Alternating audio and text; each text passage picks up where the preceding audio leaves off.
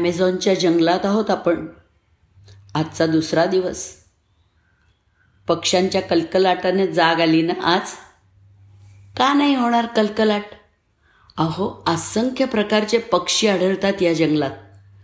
इथल्या काही पक्षी प्रजाती तर अगदी वैशिष्ट्यपूर्ण आहेत. त्यातलाच एक म्हणजे हा पोटू नावाचा पक्षी.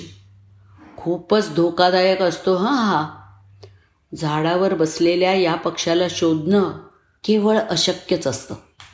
कारण झाडाच्या फांद्यांसारखा हा पक्षी आपल्या शरीराचा आकार बनवत असतो. अगदी निसर्गाशी मिळता जुळता रंग आणि आकार त्यामुळे तो मोठ्या प्रमाणात प्राण्यांची आणि पक्ष्यांची शिकार करू शकतो. पोटू नावाचा हा पक्षी दिवसा सहसा दिसत नाही म्हणजे ओळखता येत नाही. तो झाडाच्या फांदीवर एकाच स्थितीत बसून राहतो. त्यामुळे झाडाची फांदी आणि पोटू पक्षी ह्यातला फरकच कळत नाही. शिकार करण्यासाठी तो फक्त रात्रीच्या वेळेला बाहेर पडतो. असं म्हणतात की एकदा जंगलात फिरत असलेला एक यात्रेकरू दमल्यामुळे जवळच असलेल्या एका लाकडाच्या उंडक्यावरती बसला आणि थोड्या वेळाने तो उंडका चक्क हालायला लागला. घाबरून तो यात्रेकरू उठून बघतो तर काय? अ तो एका मोठ्या अजगरावरती बसलेला होता. या महाकाय अजगराला ॲनाकोंडा म्हणतात. ही गोष्ट खरी आहे की खोटी यामध्ये न जाता.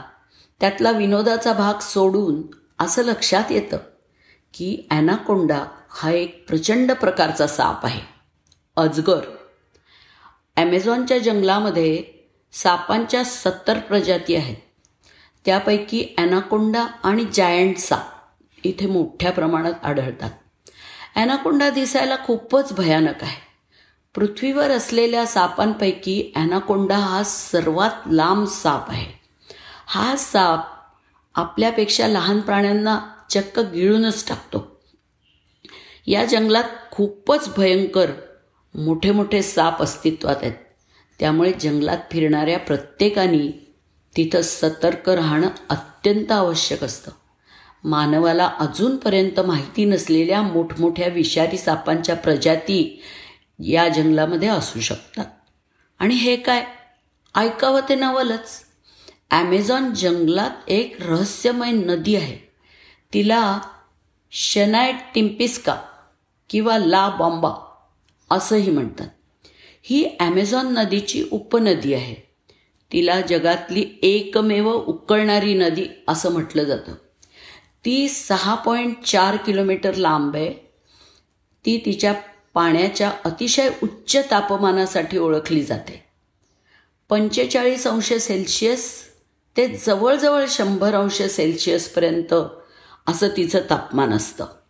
या नदीमधून गरम पाण्याची वाफ बाहेर येताना नेहमीच दिसत असते.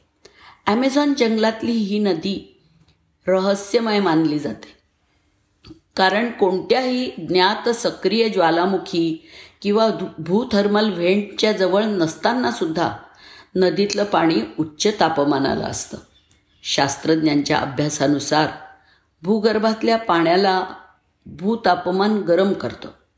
हेच पाणी नंतर नदीच्या रूपामध्ये जमिनीवरती व्हायला लागतं.